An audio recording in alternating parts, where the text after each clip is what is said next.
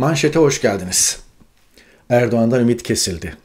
Nihayet Türkiye kamuoyu da bunun farkına vardı. Ama hala bazı böyle siyasi analistler, ekonomistler var. Olan biteni siyasi ve ekonomik olarak anlatmaya çalışıyorlar.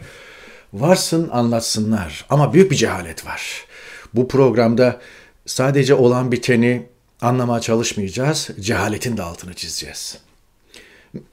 Mesela onlardan biri e, evrensel e, gazetesi karikatüristi Sefer Selvi çizmiş. Erdoğan iki gün önceki grup konuşmasında dedi ki faizi savunanla beraber yürümem bu konuda nas ortada.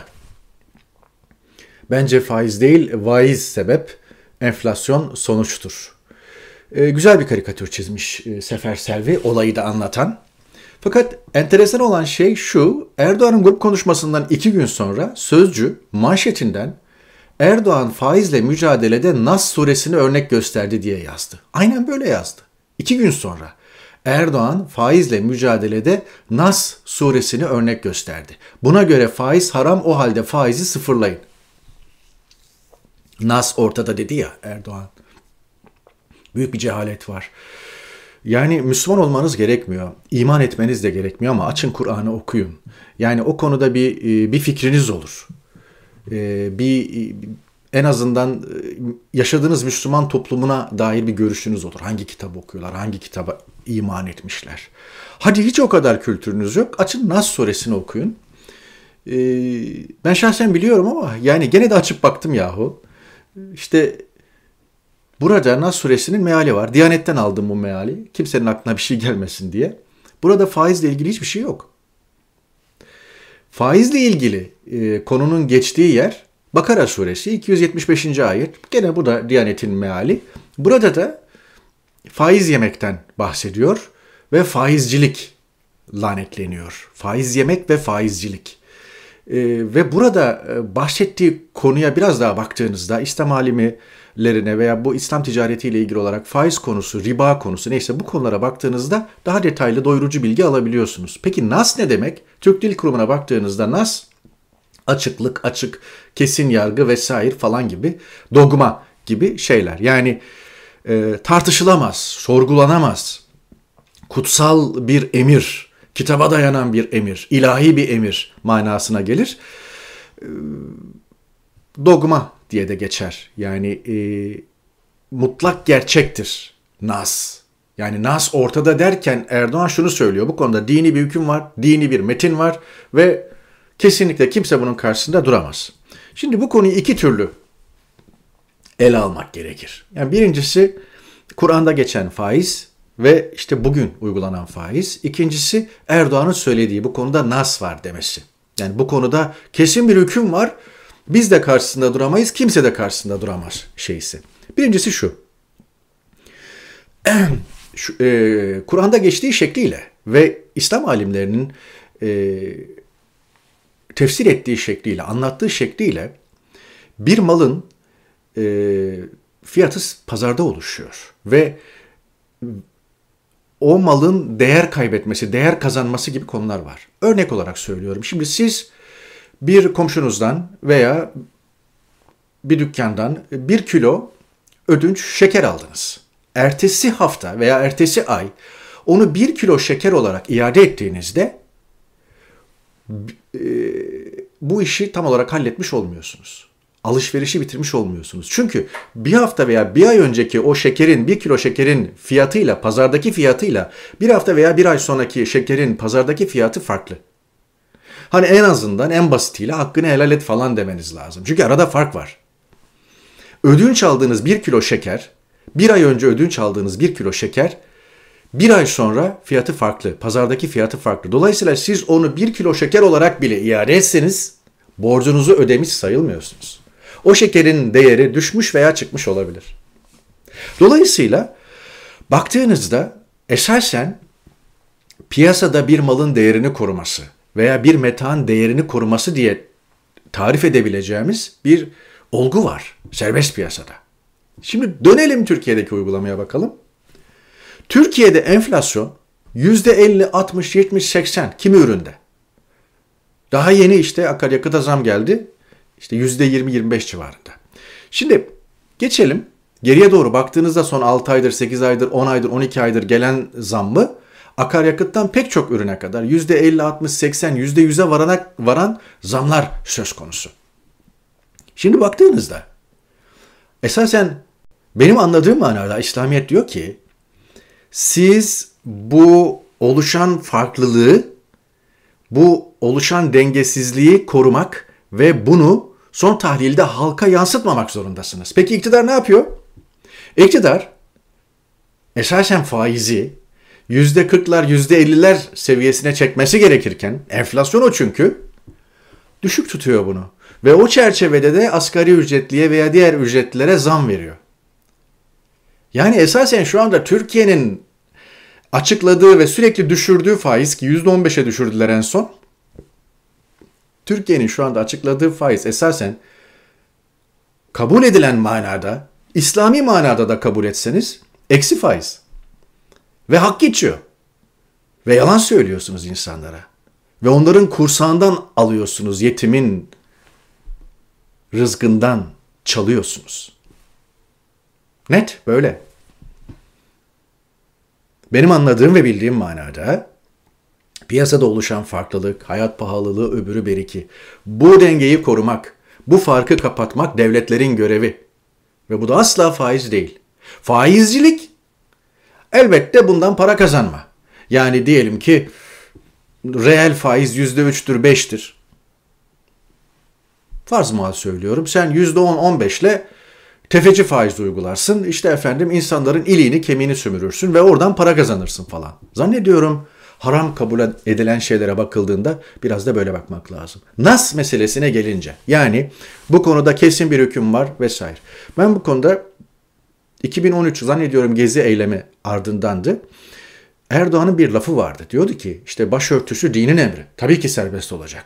Buna karşı çıkan bir yazı yazmıştım. Orada da bu görüşümü ifade etmiştim. Bir kere daha söylüyorum.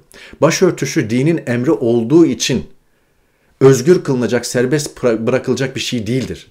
Bir insan hakkı, en temel bir insan hakkı olduğu için böyle yaklaşacaksınız. Olaya dinin emri diye yaklaşırsanız, dini esaslarla devleti yönetmeye başlarsınız. Biri de çıkar sorar hangi din, hangi mezhep, hangi kural, hangi yorum, hangi iştihat. Bu işin içinden çıkamazsınız. Yani dinin emri böyle deyip de yasaklamaya veya serbest bırakmaya kalkamazsınız.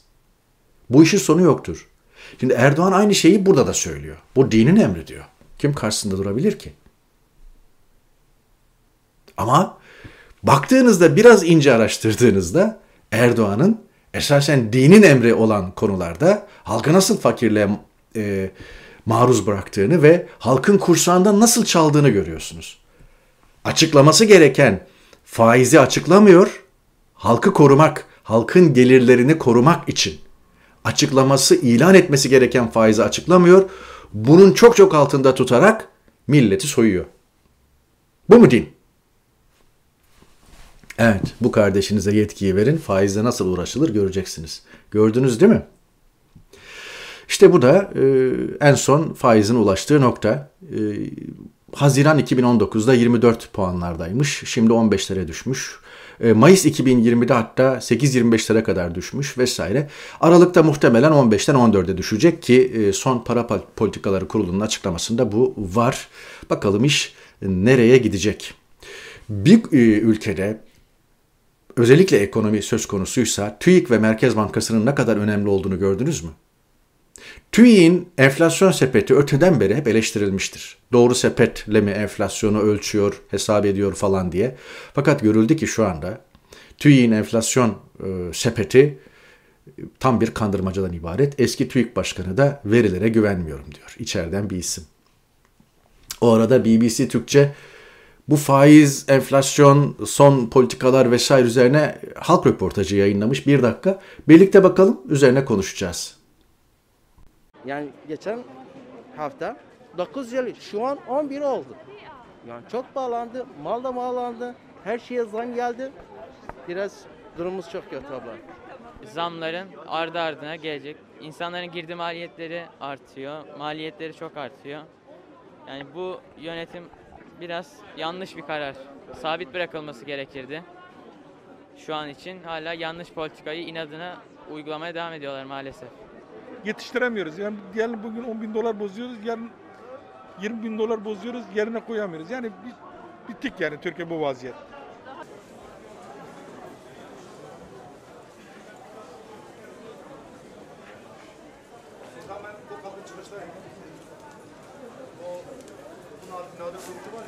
E, Her şey çok çok pahalı. Hayat şartları çok çok zorlaştı artık.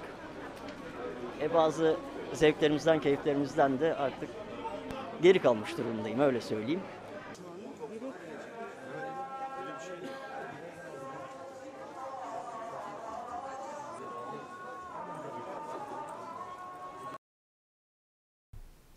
BBC Türkçe'nin halk röportajı böyleydi. Uykusuz dergisine de konu olmuş. Annenizi dolara çevirdim kızım affedin diyor. Evet. Evet işin mizahı da gerçekten çok güç. Son derece güç.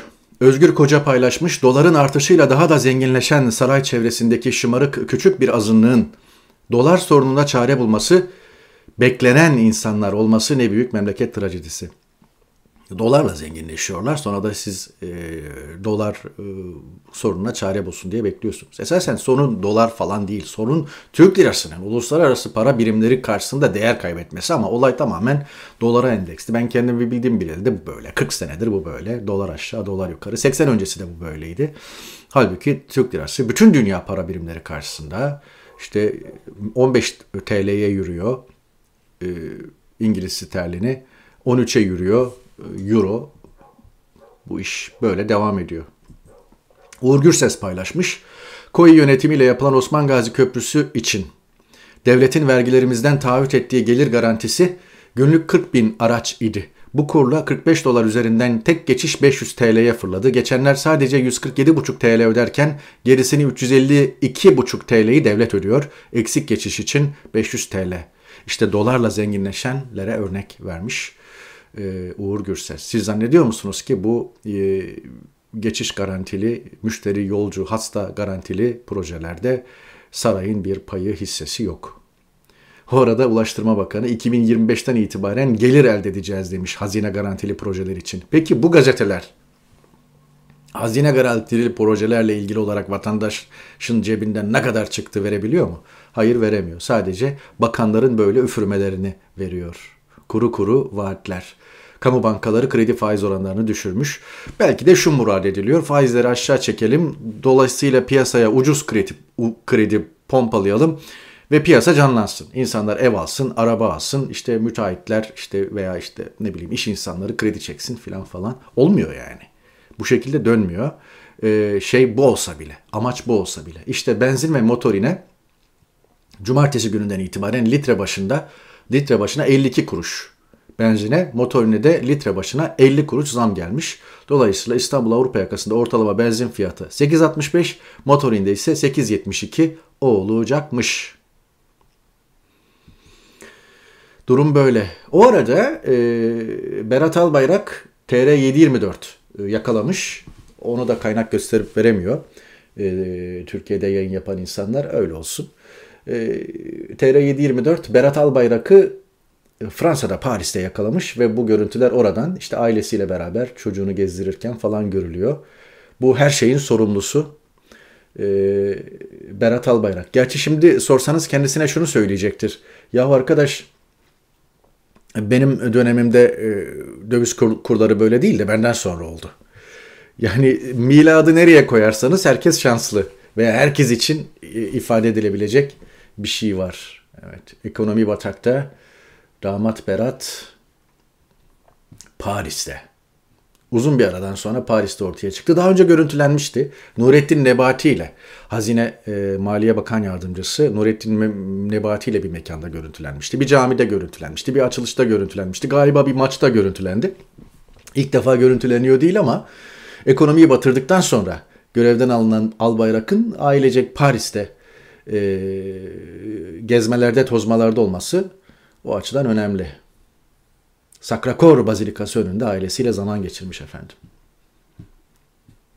Bu durumda böyle.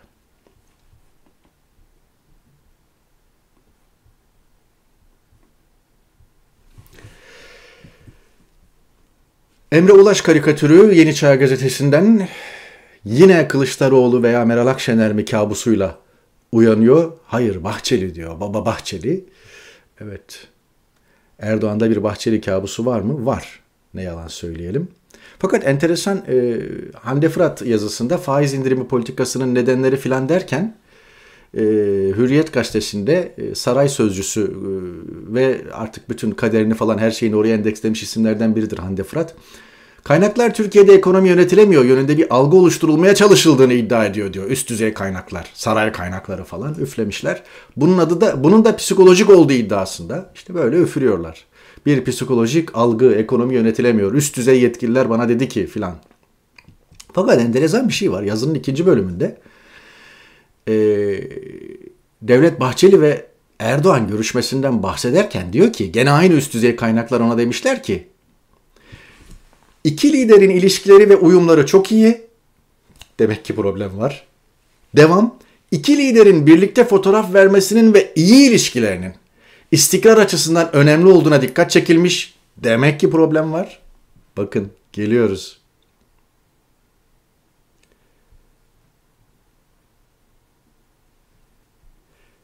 AKP içindeki farklı düşünceleri dile getirenlerin de bu fotoğraf sayesinde bu fotoğraf sonrasında genel politikaya uyum sağlamak noktasına geri dönmek durumunda kaldıkları. Yani AKP içine de bir mesaj gitti. Bak fotoğraf verdi, koalisyonda çatlak yok. Herkes ayağını denk alsın falan. Fakat şu şeye dikkat. Üç madde var.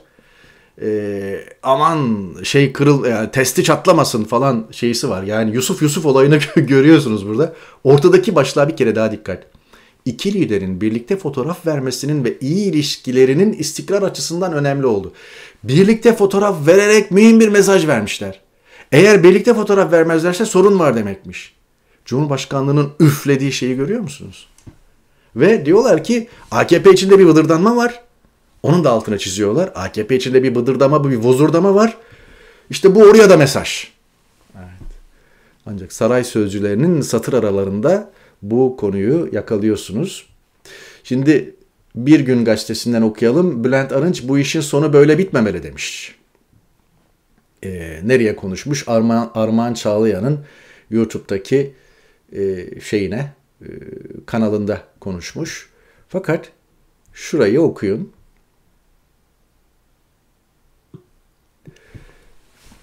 AKP'nin başarılı olmasını isteyeceğim. Bu işin sonu böyle olmamalı Bülent Arınç.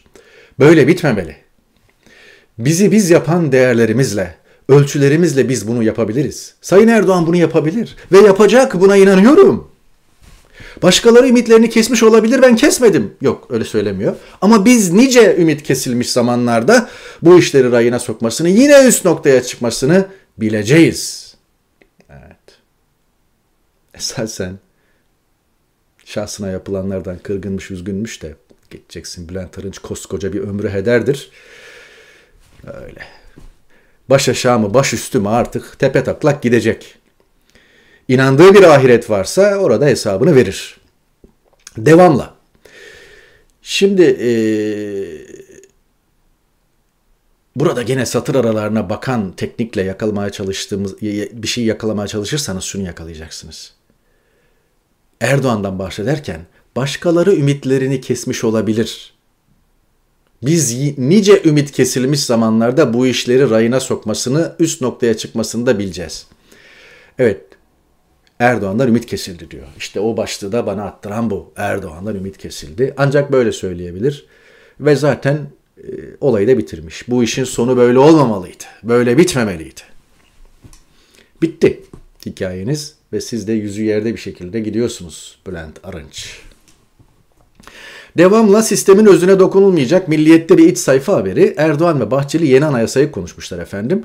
Burada 50 e, artı 1 dahil pek çok şeyi ele almışlar. 50 artı 1, 50 artı 1 değiştirilmeyecekmiş. Sadece Anayasa Mahkemesi'nin yetkileri daraltacak, e, daraltılacakmış. Yani artık Anayasa Mahkemesi e, süper temiz merci değilsin denecekmiş Anayasa Mahkemesi'ne.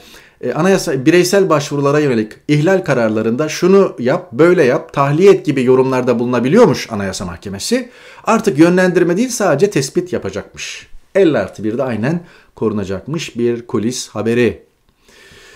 Sabahtan bir iç sayfa haberi sadece verip değinip geçeceğim. Kandil ne diyorsa o muhalefet ipleri iyice ele verdi. İşte e, Kılıçdaroğlu ve Meral Akşener'i Duran Kalkan fotoğrafıyla yan yana koyan ve tamamen Kandil'e eklemlenmiş, Kandil'den emir alan, Kandil'den talip talimat alan muhalefet liderleri olarak veren bir gazete, bir yayın organı ve bir parti. Partinin yayın organı bu AKP'nin yayın organı, Erdoğan'ın yayın organı, aile yönetiyor. Görüyorsunuz. Yani e, muhalefet de görüyordur umarım. Akşenerler, Kılıçdaroğulları, diğerleri, öbürleri, berikileri. E, sizi böyle Kandil'le, PKK'yla, Duran Kalkan'la yan yana fotoğraflarını basıp, fotoğraflarınızı basıp böyle bir algı yapıyorlar. Siz istediğiniz kadar tezkereye evet deyin, şunu yapın, bunu yapın, ağzınızla kuş tutun. Durum bu. Erdoğan Kılıçdaroğlu'na helalleşme tepkisi göstermiş efendim. Sen önce benim başörtülü kızlarımdan helallik iste. Buna ben cevap vermeyeceğim. Akın İpek cevap vermiş. Çok da güzel cevap vermiş. Başörtüsü kızları, başörtülü kızlarımızın üzerine gaz sıkılıp dövüldü bu dönem. İlk kez başörtülü kızlarımızın okuldan emniyete götürülüp bir odaya hapsedildiğine şahit olduk. Aynı şahısların önce başörtülü kızlarımızla helalleş diye bağırdığını duyduğunuzda ne hissediyorsunuz? Babalarının, analarının, abilerinin, kardeşlerinin halini hatırlıyor musunuz? Tenine kızgın demir değmiş gibi çırpınan, çaresiz kalmış o insanların halini unutmayın demiş Akın İpek. İçişleri Bakanı Süleyman Soylu Birleşik Arap Emirlikleri Başkan Yardımcısı, Başbakan Yardımcısıyla görüşmüş. Hatırlayın bu şahıs 3-5 ay önce 15 Temmuz'un arkasında Birleşik Arap Emirlikleri var diyordu. Dün dündür bugün bugündür. Ve emin olun 5-6 yıl boyunca 15 Temmuz'un arkasında şu var bu var dedikleri her şeyi yarın öbür gün yalayıp yutacakları günlerde gelecek. Devam.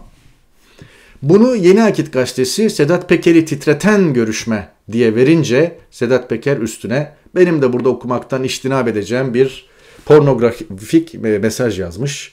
Belli ki herkesin kaşeti, herkesin yumuşak karnı Sedat Peker'in kucağında ve bu şekilde ucunu göstererek bir şeyler yapmaya çalışacak önümüzdeki süreçte. Fakat daha önce söylemiştim bir kere daha söyleyeyim. Sedat Peker anlamında turbun büyüğünün heybede olduğunu düşünüyorum. Önümüzde bir seçim satımı haline girildiğinde e, yaklaştığında veya başka başkaca bir siyasi kriz veya siyasi bir herhangi bir hareketlenme olduğunda Peker devreye girecek ve yayınlayacağı bilgi belge ve kasetlerle akışı değiştirecektir diye düşünüyorum. Bekliyor. Yani bir Peker fenomeni oluştu ve şu anda Peker ne yapacak, ne yayınlayacak, ne diyecek diye bekleyenler var. Hoş bugüne kadar yayınladıkları herhangi bir etki uyarmadı deniyor ama epey bir etki uyardığından emin olun. Bundan sonraki süreçte Peker oluşan bu algıyı, oluşan takipçileri e, o onların beklediğine değecek e, bir takım malzemeyle e, bilgilendirecek gibi görünüyor ve henüz vakti gelmedi sanki. Milli Savunma Bakanı 9 milyon Suriyelinin ihtiyaçlarını karşılıyoruz demiş. 4-4,5 milyon Suriyeliden bahsediliyordu. Demek sınırları dışındaki Suriyelileri de e, besliyor Türkiye. Bakalım Türkiye vatandaşları bu konuda ne, de, ne der? E, böyle bir hayat pahalılığı, böyle bir girdap e, yaşanırken. İngiltere örneğini hep veriyorum. İngiltere'de İçişleri Bakanı en son e, Avrupa Birliği sınırları kontrol etmeli diyor. Ve yine e, Daily Mail'de yayınlanan fotoğrafta işte Fransız polisi eli cep, elleri cepte mülteciler botla İngiltere'ye doğru açılırken seyrediyor diyor.